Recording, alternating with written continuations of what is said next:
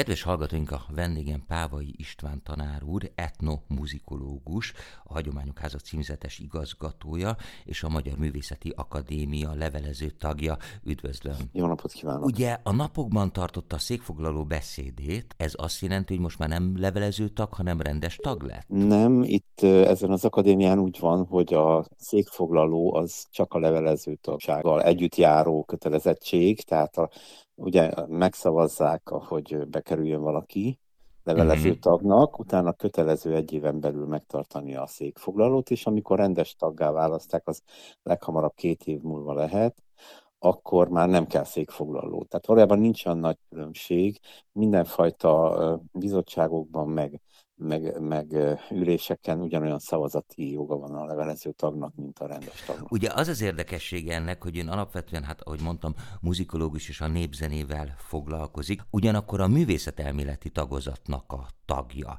Ez hogy alakul ki, hogy ki mely tagozatba lép be? A Magyar Művészeti Akadémián a tagozatok az összes többi a tagozat a művészetelméleten kívül művészeti tagozat, zeneművészet, filmművészet, képzőművészet, népművészeti tagozat is van. Igen. Ott, ott olyanok vannak, akik a népzenei előadóként magas szintű eredményeket értek el.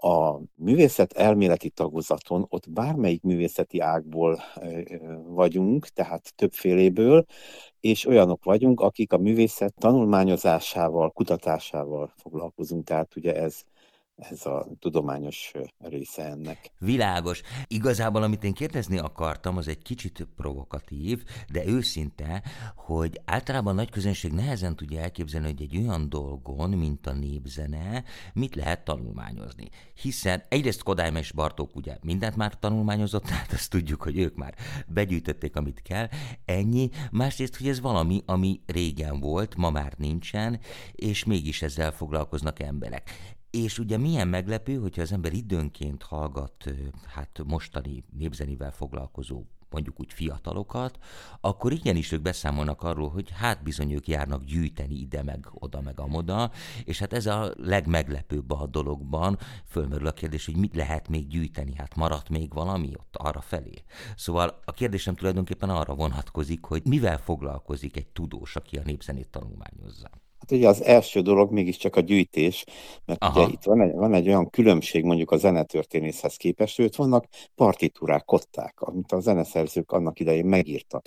Van ahhoz tartozó levelezés, meg mindenféle dokumentum, és azokat kell feldolgozni. Mármint a klasszikus e, zenében. Igen, a, igen elemezni igen. a műveket. Na most itt nincs meg a partitúra, itt a, ki kell szedni a terepről, a, a falusi közösségekből fel kell gyűjteni, és ugye ez egy nem, nem egyszerű dolog, de a részleteiben nem megyek bele, hogy ez miért nehéz. És az egy mítosz, hogy Bartók és Kodály mindent felgyűjtött, hát ugye nem, elterjednek ilyen érdekes mítoszok Persze. a nagy közönség körében, hogy maga, maga Kodály egyszer panaszkodik egy helyen az írásaiban, hogy, hogy sajnos csak mindössze 300 faluból ismerünk népdalgyűjtést írja ezt valamikor 50-es, 60-as években.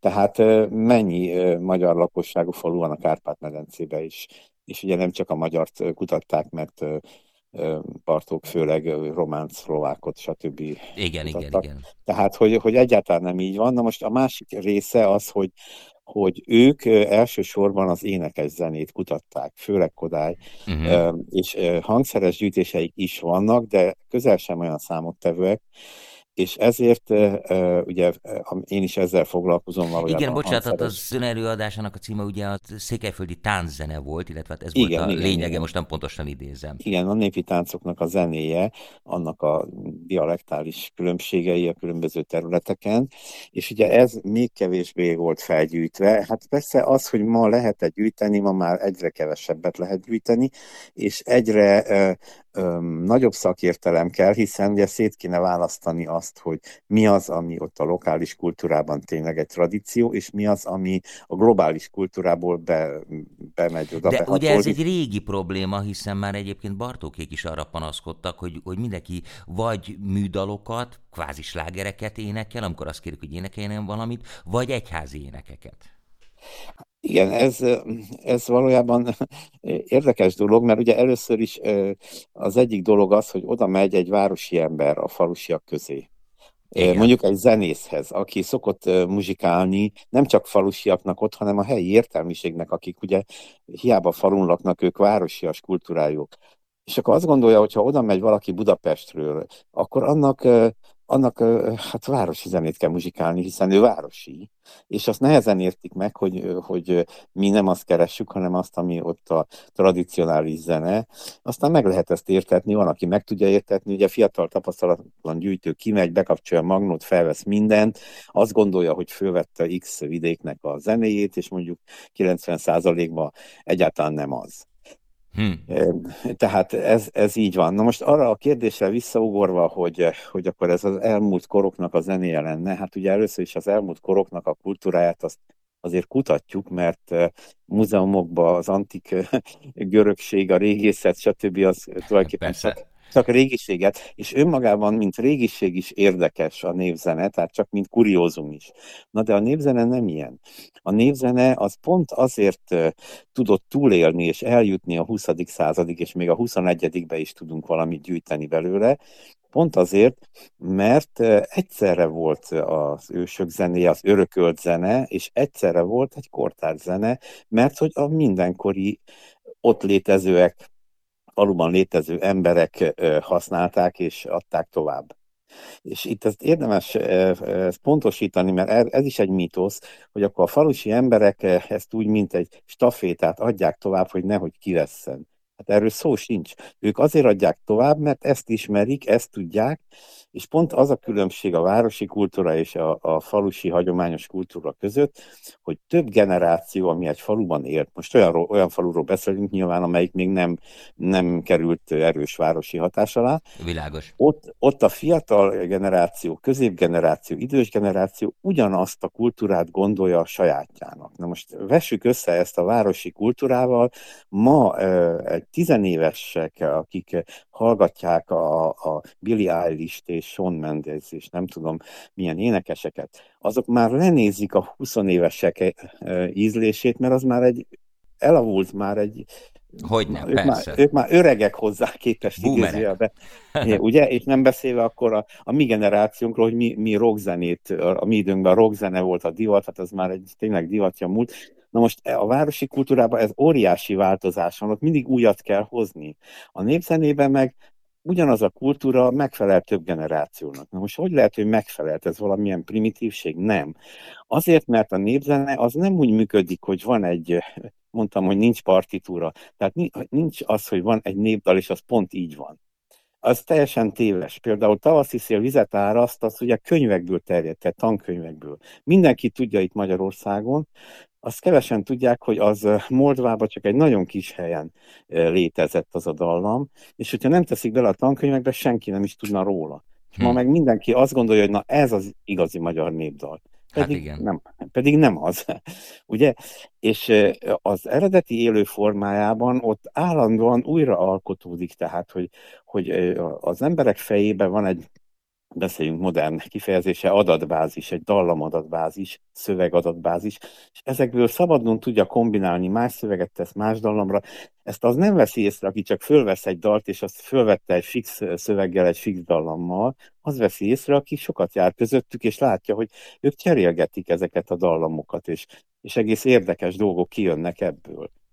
Világos, ráadásul ugye azt sem szabad elfelejteni, hogy hát külső hatások is érték a falusi zenészeket. Gondoljunk csak a mondjuk Földesúri kastélyra, hogy onnan azért leszivárog, lehallatszik az a zene, amit ott játszanak. És pár évvel ezelőtt volt egy nagyon érdekes koncertsorozata a muzsikás együttesnek, azt hiszem a Koncertó Budapesttel közösen a muzsikások, muz, muzsikusok, muzsikások, ez volt a címe, ahol ott megmutatták, hogy hogyan szólt egy eredeti barokdallam, és aztán megmutatta a népzenekar azt, hogy hogyan szólt ennek a, hát a, a népi verzió. Igen, ilyen, ilyet már több együttes tényleg több alkalommal a, a elmúlt fél évszázadban, mióta van a táncházmozgalom. Persze, van külső hatás, és volt az egyik külső hatás, ez az ilyen uradalmi hatások, amik főleg jobbágy területeken voltak, ugye ahol volt egy uradalom, ahol, ahol bálok voltak, zenészek, és ugye ott, ott hallgatóztak a helyi zenészek is, még meg akartak belőle hát meg nyilván nagy valami. ünnepségek, tehát a, a, igen, a hatalmas igen. lakodalmak, karácsony, stb. stb. Igen, igen, de azért ez, ezt nem, nem lehet eltúlozni. Tehát van ilyen hatás, de azt nem uh-huh. úgy mhm. kell elképzelni, hogy akkor ezt megtanulják, hanem ezt adaptálják.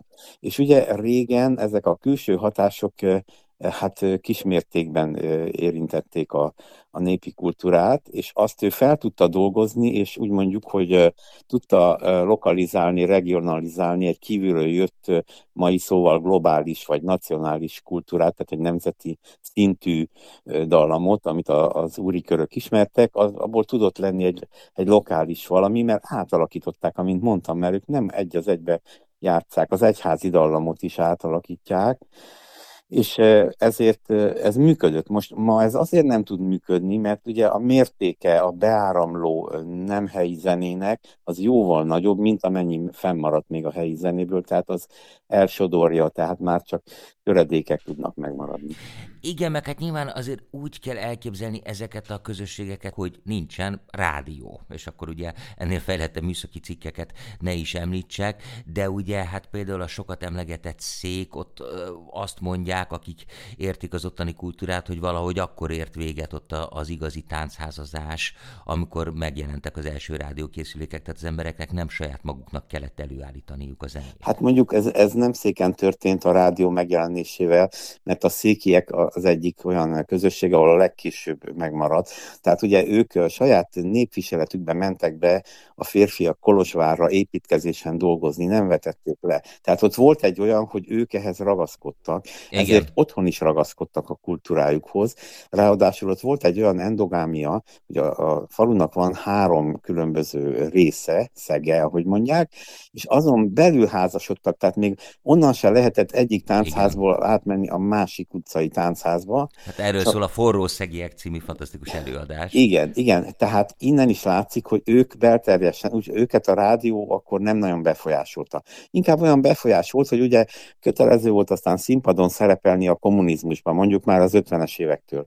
És akkor a helyi tanár, aki máshonnan jött oda, aki kultúrfelelős volt, akkor színpadra vitte, neki nem tetszettek ezek a széki eredeti régies dallamok, mert nem ismerte őket, és akkor ő betanított nekik valami olyan közismert uh, magyar, uh, jó esetben népdalt, de gyakran műdalt is, hogy na, akkor evel megyünk a színpadra.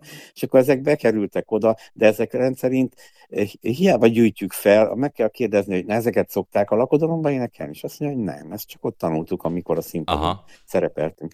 Ugye, akkor ez nem része a folklórnak. Hiába ő el tudja hmm. énekelni. István, hagyd kérdezzem meg, mint egyetemi tanárt, hogy hogy látja, a mai fiatalokat egyrészt nyilván nagyon érdeklik a tradíciók, mert érdeklik, ugye látjuk, hogy van egy ilyen revival az egész népi kultúrának, ugyanakkor vannak bizonyos hangszerek, amik egyszer csak szinte a, hát nem azt mondom, hogy a semmiből, de egy ilyen egyhangúságból így előtörnek. És nem véletlenül említeném a cimbalmot, hiszen ezzel a hangszerrel részletesebben is foglalkozott, azt hiszem, hogy egy jó tíz évvel ezelőtt jelent meg ezzel kapcsolatban egy dolgozata, és azóta azt látjuk, hogy az hagyján, hogy a popzenébe a cimbalom egészen különleges karriert futott be, de hogy egészen a kortár zenében is, én egy talán egy évvel ezelőtt voltam Ötvös Péter zeneszerző kurzusán, ahol föladták a zeneszerzőknek, a fiatal és hát teljesen nemzetközi csapatnak, hogy magyar cimbalomra szerezzenek zenét, fotón kellett, az interneten kellett megnézniük, hogy hogy néz ki ez a hangszer, meg hogy hogy szól, és tulajdonképpen nem is volt ennek angol neve, hanem úgy mondták, hogy The Cimbalom, és ezzel, tehát erre szereztek zenéket. Szóval ez csak egy példa, de valahogy azt látni, hogy van egy nagyon nagy visszatérés, és egy nagyon nagy érdeklődés ez iránt, a kultúra iránt.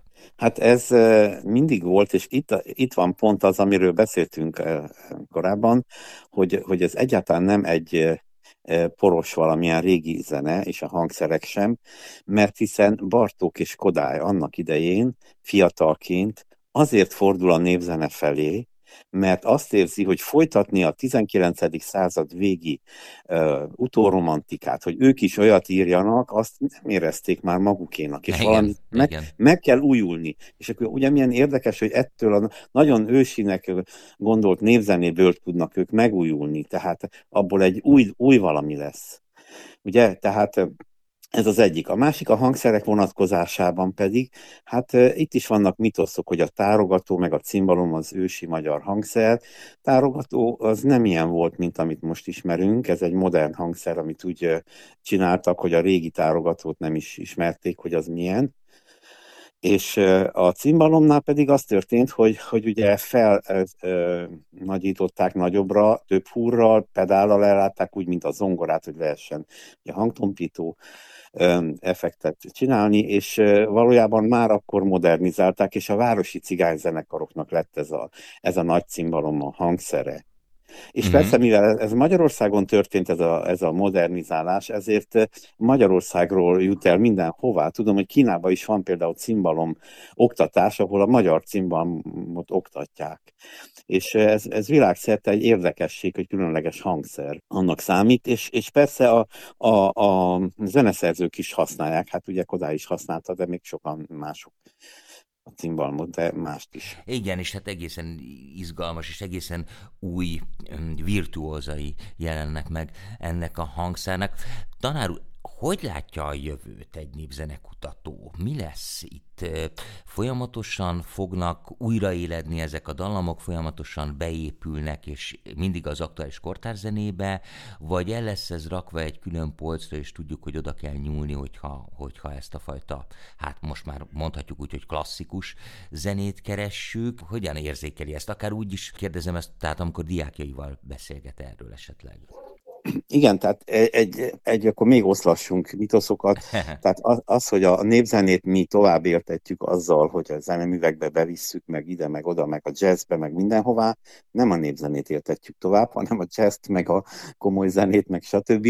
Tehát abba hozunk bele új szint, a népzene ettől nem fog tovább élni. A népzene a saját eredeti falusi formájában, ahogy, a köz, ahogy mondtam, hogy több generációnak a zenéje, az abban a formában nem él. Ugye egyedül ehhez egyetlen közelálló forma, ami hát az, az is különlegesség, mert csak Magyarországon alakult ki ez a hogy a táncházmozgalom valójában nem dallamokat, nem táncokat vesz át, hanem magát a, a mulatsági formát. Tehát, hogy oda bemennek, Aha ott táncolnak, énekelnek, úgy, mint falun, zenész elé jön, rendel tőle mást, tehát teljesen ilyen spontán mulat, mulatság van, nem koncert, nem, nem, nem felülről szervezett, a szervező éppen csak a helyet szervezi, hogy hánytól hányig, meg mikor kell bezárni, stb. meg leszerződi a zenekart, tehát igaziból nem mondja meg senki, hogy mi legyen, és ott szabadon megy. És persze ez, ezt mondhatnánk, hogy na ez egyfajta folytatása, és hát az is a, falu, a falusi hagyománynak, de csak részlegesen, hiszen egy héten egyszer összegyűlnek itt a Fonó Budai Zeneházba mondjuk, vagy több másik helyen, aztán utána szétszélednek, és nem élnek együtt, miközben a falusi emberek otthon, én úgy szoktam fogalmazni, hogy életközösségben voltak. Tehát uh-huh. a hétköznapokban együtt mentek kaszálni, együtt építettek házat, kaláka, munkákat vállaltak, tehát közösségi munka, együtt felépítették minden fia, há, megnősült fiatalnak a házát, ott ez alkalomból is mulatoztak, táncoltak, tehát hogy egy, egyben volt az egész közösség ezt városban nem lehet megoldani, még ha akarnák se. Tehát itt is vannak ilyen szoros kapcsolatok, vannak úgy mondjuk, hogy táncházasság, tehát hogy táncházasok közül összeházasodnak egymással. Olyankor rendszerint táncházzenével zajlik az egész lakodalom, és hát ennyi a túlélés, ami, ami az eredeti formának a túlélése. Az, hogy bekerül a művekbe, jazzbe, popba, rock, mindegyik műfaj használja, és szerintem jól teszi, mindegyikbe hoz egy különleges szint, és az, hogy ha nem él már falun, akkor uh, hogy tudunk hozzáférni? Hát úgy, hogy adatbázisokat csinálunk. Most én e-, ezen dolgoztam több mint húsz évet uh, több intézményben is, és uh, ezeket elérhetővé tesszük az interneten. És uh-huh. persze nem csak önmagában a felvételeket, hanem próbáljuk ezeket minősíteni. Tehát ugye, mert, mint mondtam, rengeteg olyan felvétel keletkezhet, ami, ami nem reprezentatív, nem, ugye a kutató mindent felvesz. Engem az is érdekel, hogy hogyan vesz ki a folklór, hogyan alakul át, hogyan lepi el a műzene. És ezért mindent felveszek. Na de azt, hogyha én így felömlesztem a internetre, akkor azt gondolják, hogy na hát akkor széken volt felvéve, akkor széki zene. de hát ez nem mindaz. Tehát érdemes ezeket válogatni és, és ajánlani, hogy legalábbis én ezeket ajánlom, mert ezek tényleg székiek, persze ettől bárki használhat bármit, vagy, vagy ha neki a célja nem az, hogy székizenét mutasson be, hanem valami érdekességet, akkor még olyan is van, aki valamilyen csonkadallamot ragad meg, mert abból lát valami fantáziát, hogy abból valamilyen jazz variációkat szerkesszen. Ez hmm. teljesen joga neki, de ugye itt két dolog van, hogy a, most a színpadra is térjünk rá egy kicsit, koncert és táncegyüttesek, hogy ez sem a továbbélése a folklórnak, csak a megmutatása a folklórnak. Világos. És, és ez a megmutatás többféle lehet, ennek az egyik formája az, hogy megmutatjuk, hogy eredetiben milyen volt. Uh-huh. És aztán utána lehet más különböző egyéni ötleteket hozni, amihez csak építőkockaként használja fel a népzenei elemeket, vagy néptánc elemeket, de fontos az első is, hogy eredetiben megmutatni, mert ha valakik ismerik ezt így eredeti formában, akkor jobban más szemmel nézik mondjuk egy, egy, egy, egy táncszínházi produkciót, ahol a népzene csak, csak elem, és ahol már nekem nem fontos, hogy széki zenét halljak úgy egy az egybe, de hogyha ismerem a széki zenét meg, amit ott felhasználtak eredetiben, akkor másként tudom ezt értelmezni. Ez, ez azt hiszem, hogy egyértelmű, hogyha gondolunk a színházra is, hogy, a, hogy, hogy ahhoz, hogy megértsük a színházat, ahhoz kell valamilyen irodalmi előismereteink legyenek, verseket tudjunk, meg sok mindent, mert hogy önmagában úgy kiragadva, ha valaki felnő és sose látott színházat, és egyből egy ilyen 20. századi drámát kell megnéznie, nem biztos, hogy abból ő azt érti, amit kellene érteni. Hát igen, ez így van. István, elröpült az időnk, de én nagyon-nagyon szépen köszönöm, hogy beavatott minket egy kicsit egy etnomuzikológus munkájába, meg mesélt arról, hogy mivel foglalkozik egy művészetelméleti kutató a Magyar Művészeti Akadémián. Páva Istvánnak nagyon-nagyon szépen köszönöm, és hát nagyon-nagyon sok sikert kívánok a további munkájához. Köszönöm szépen, hogy itt volt. Én is köszönöm szépen. Viszont hallásra.